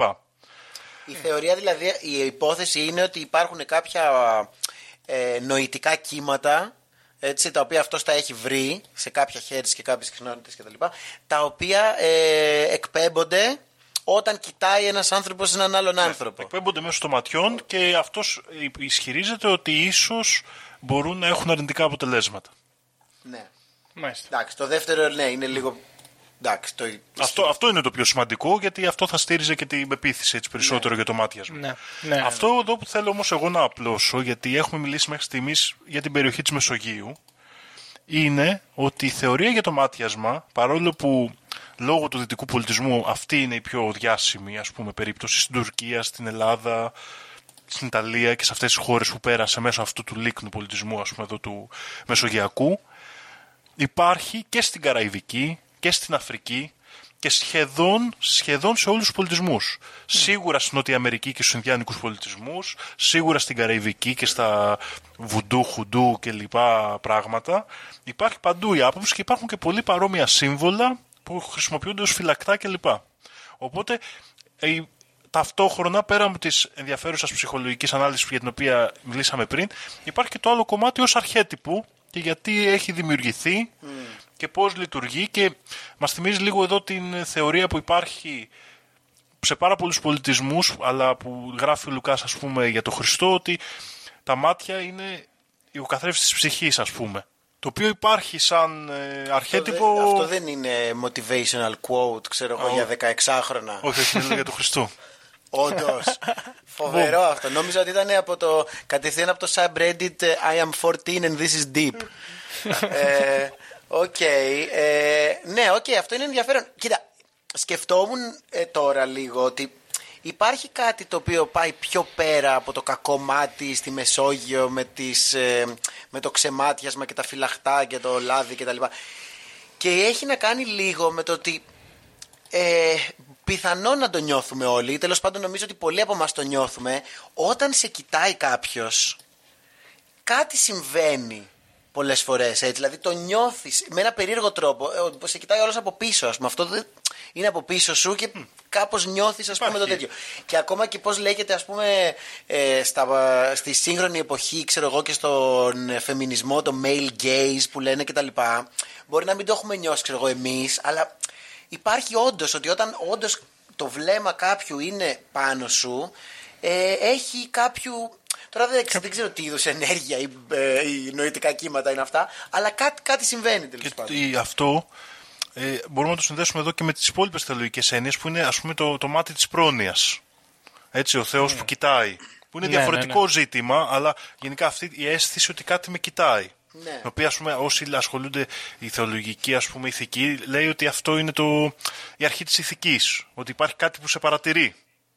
Σωστά, σωστά, σωστά. Ας το πούμε κάπως έτσι.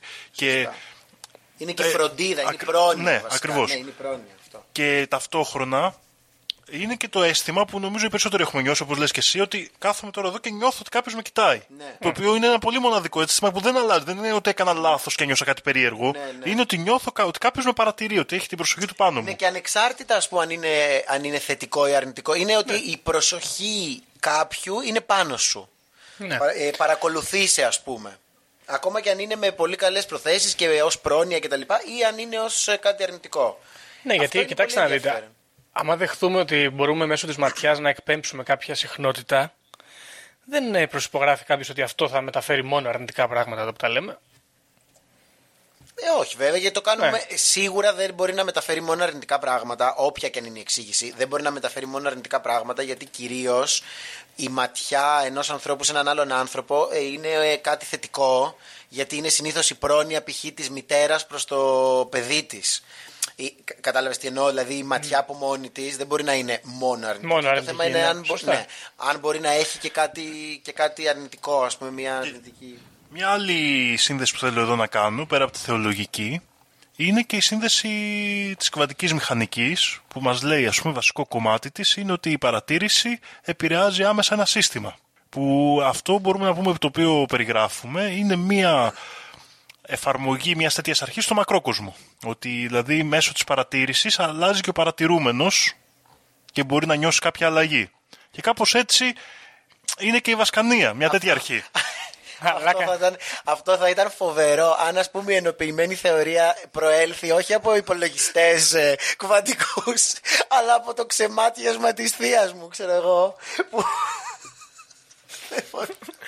θα έρθει θα λυθεί το κουβαντικό μυστήριο θα, θα λυθεί, θα προχωρήσει η κβαντική επιστήμη ε, λόγω ότι στην Ελλάδα έχουμε, έχουμε ματάκια στα, στα μαγαζιά του Γιώργου, στο μαγαζί του Γιώργου ας πούμε. Ωραίο. Σίγουρα. Κοίτα, υπάρχει, υπάρχει μια, μια υπόθεση ότι η κβαντική φυσική πάντα, πάντα ε, έχει τη θέση της σε κάθε, σε κάθε συζήτηση. Το αν θα αντιλάβει αυτή τη θέση της εξαρτάται από το πόσο θαραλέοι είναι οι, οι άνθρωποι που συζητούν.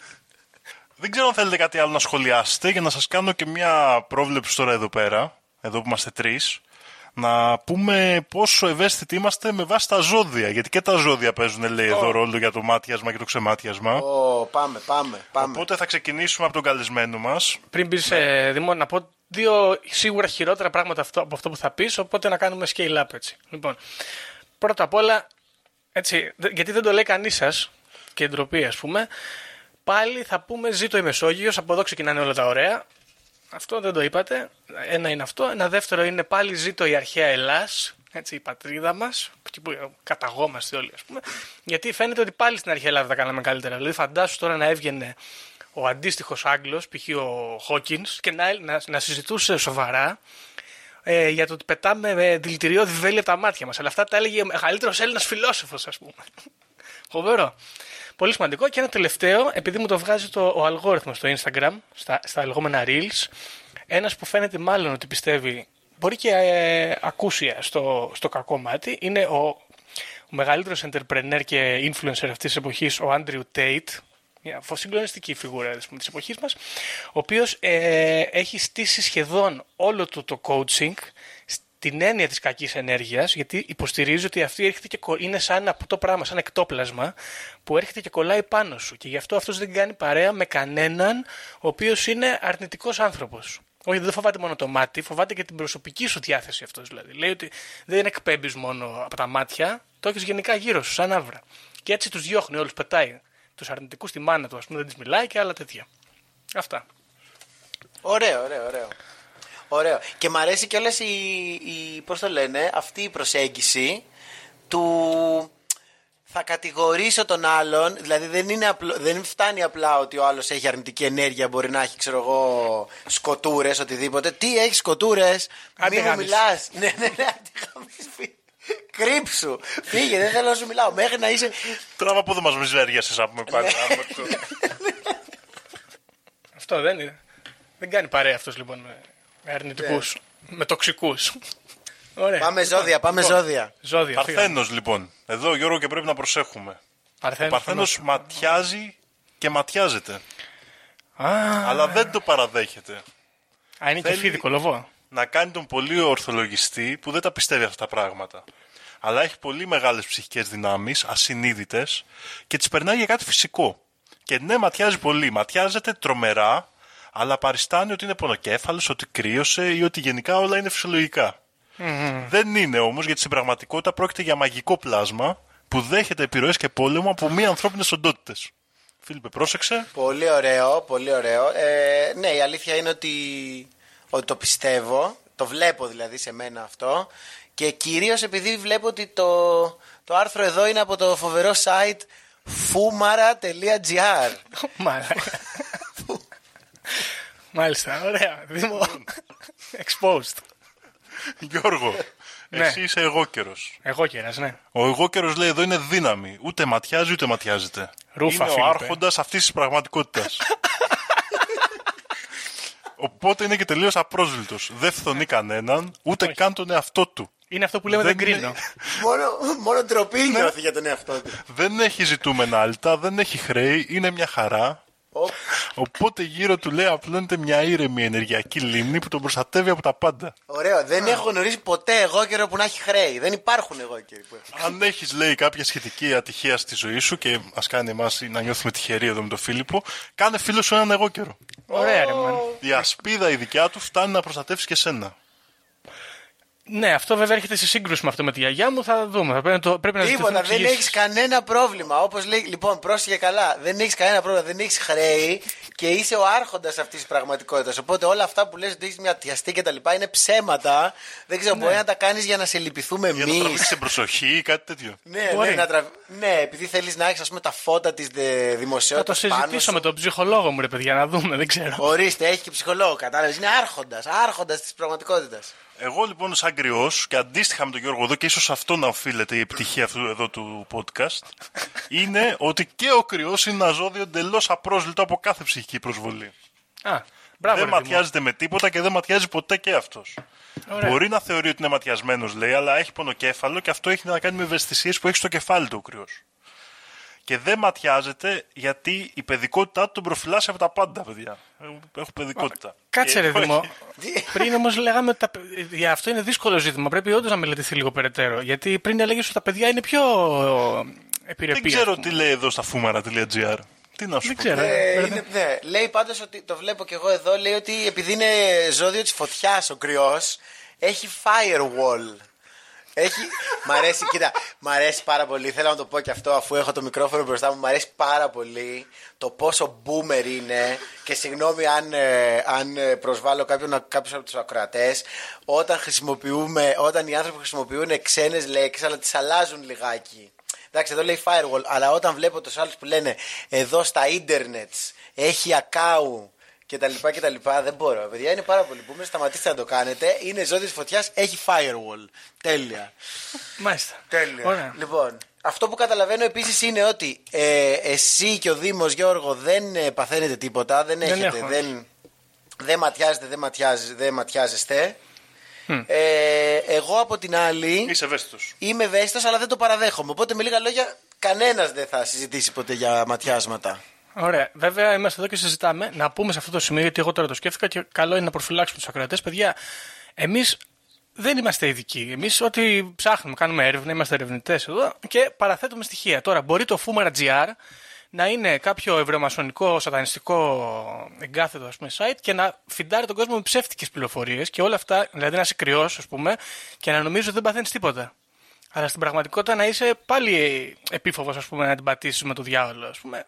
Οπότε φυ- να φυλάγεστε άσχετα από το ζώδιο που είσαστε. Γιατί μπορεί και ο διάολος να λειτουργεί ανάποδα. Όπως ας πούμε ο διάολος μπορεί να έρθει και να κάνει τη δουλειά του διαβόλου και να σε κάνει να νιώσεις καλύτερα ενώ στην πραγματικότητα δεν είσαι καλύτερα. Μπράβο. Μπορεί να σε κάνει κιόλας ότι είσαι, έχεις ας πούμε ε, ασφάλεια από το μάτιασμα ως κρυός. Να εδώ ο διάβολος κάνει τη δουλειά του μέσα από το site fumara.gr για παράδειγμα.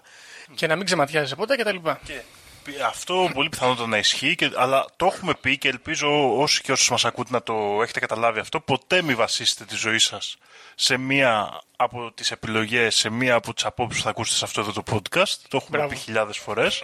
να ξαναπούμε. α, όμως θέλω να πω για αυτή τη θεωρία κάτι που ταιριάζει με αυτό, ότι εμένα σε αυτή τη θεωρία αυτό που μου αρέσει είναι ότι μπορείς να το πιστεύεις και να είσαι μια χαρά άνθρωπος. Δεν είναι μια θεωρία συνωμοσίας που άμα την παραπιστέψεις πνίγεσαι.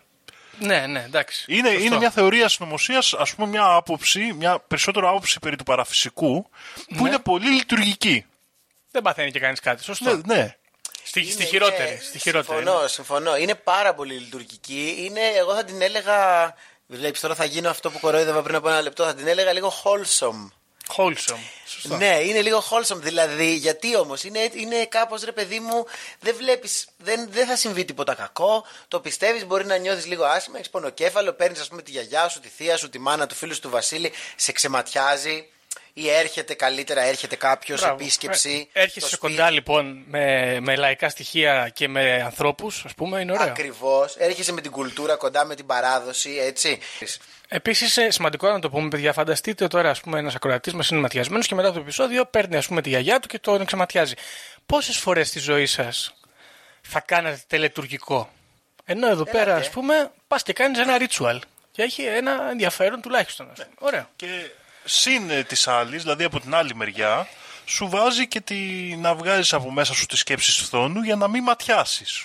Σωστό. Σωστά. Ε, που είναι καλό να βγάζουμε Κάνει το ένα- φθόνο και τη ζήλια από μέσα μας. Είναι ωραίο πράγμα. Είναι ένα ντόμινο καλοσύνης. Και έχει κι άλλο ένα. Εμένα μου αρέσουν όλες όλες οι πρακτικές που δίνουν ε, χρησιμότητα ή τέλος πάντων δίνουν ρόλο στους, ε, στους ε, μεγάλους ανθρώπους. Δηλαδή, είσαι Στους 80 γέροντες. χρονών στους γέροντες και στις, ε, και στις γραίες. Γιατί Ναι. είσαι ας πούμε 70, 80, 90 χρονών. Ωραία. Πολλά πράγματα δεν μπορείς να τα κάνεις, δεν είσαι πάρα πολύ χρήσιμος.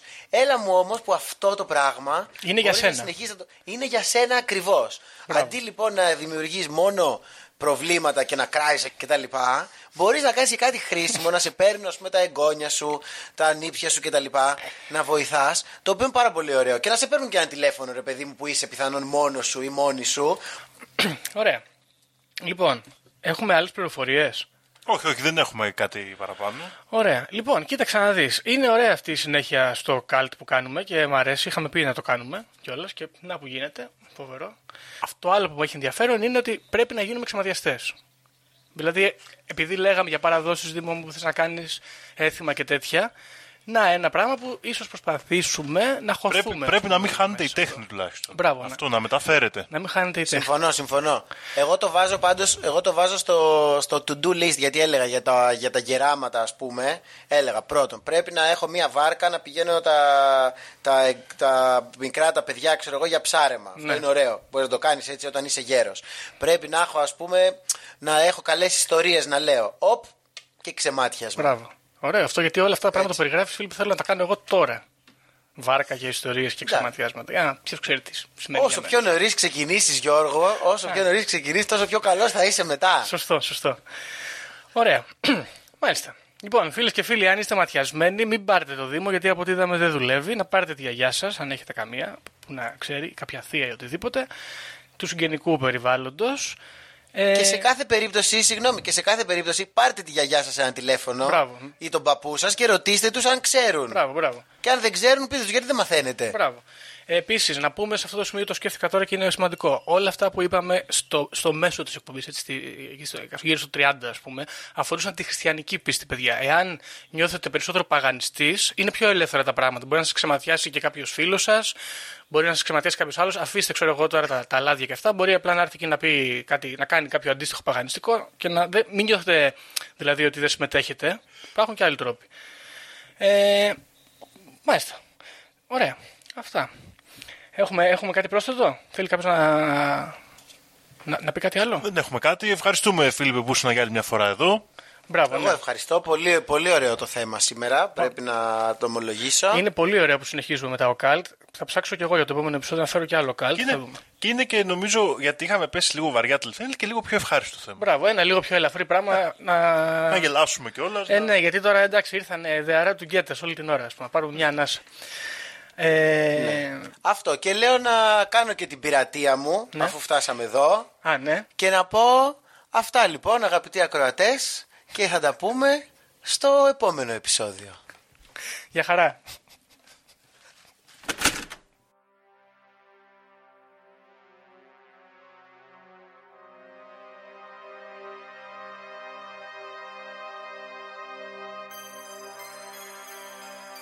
Όποιος φύγει από αυτή τη ζωή έχοντας ηλεκτρονική κάρτα δεν θα δει βασιλεία ουρανών. Ταυτοποιείτε με το 666. Ξυπνήστε!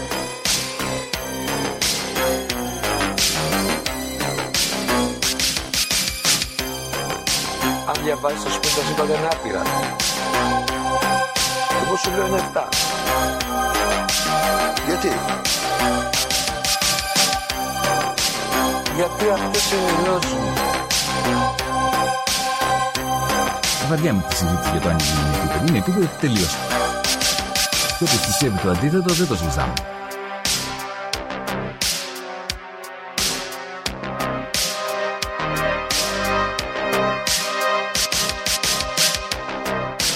Επειδή ανέβηκε στον ημιτό και του τόπου ένας εξωγήινος.